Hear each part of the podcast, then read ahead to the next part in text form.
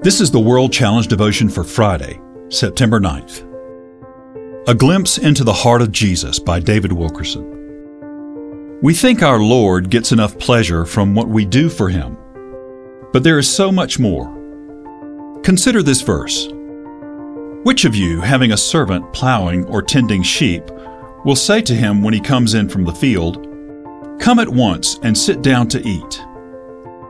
But will he not rather say to him, Prepare something for my supper, and gird yourself, and serve me till I have eaten and drunk, and afterward you will eat and drink. Luke chapter 17, verses 7 through 8.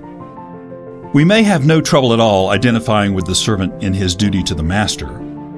No trouble in putting on our apron and serving up the Lord a full table of praises. We love to feed our Lord. It is our greatest joy to minister unto the Lord. But we have difficulty with the last part. Afterward, you will eat. That may feel like too much for us to comprehend. We do not know how to sit down and allow Him the same joy we experienced in serving Him. We rob our Lord of the joy of ministering to us. Christ responds to our faith and rejoices when we repent. He talks to the Father about us and delights in our childlike trust. However, I'm convinced that his greatest need is to have one to one communication with those he left here on earth. No angel in heaven can meet that need.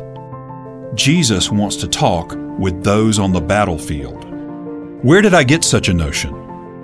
It's in the account of Christ appearing to the two disciples on the road to Emmaus. They were grieved about their departed Lord. But when the resurrected Christ drew near, they did not recognize him. He wanted to talk.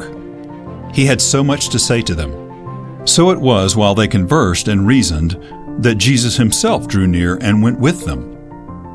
And beginning at Moses and all the prophets, he expounded to them in all the scriptures the things concerning himself.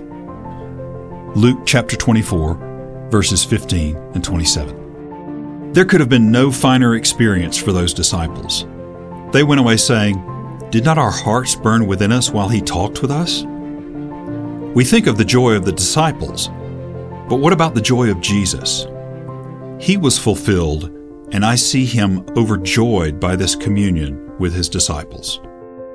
World Challenge Transforming Lives Through the Message and Mission of Jesus Christ. Visit us online at worldchallenge.org.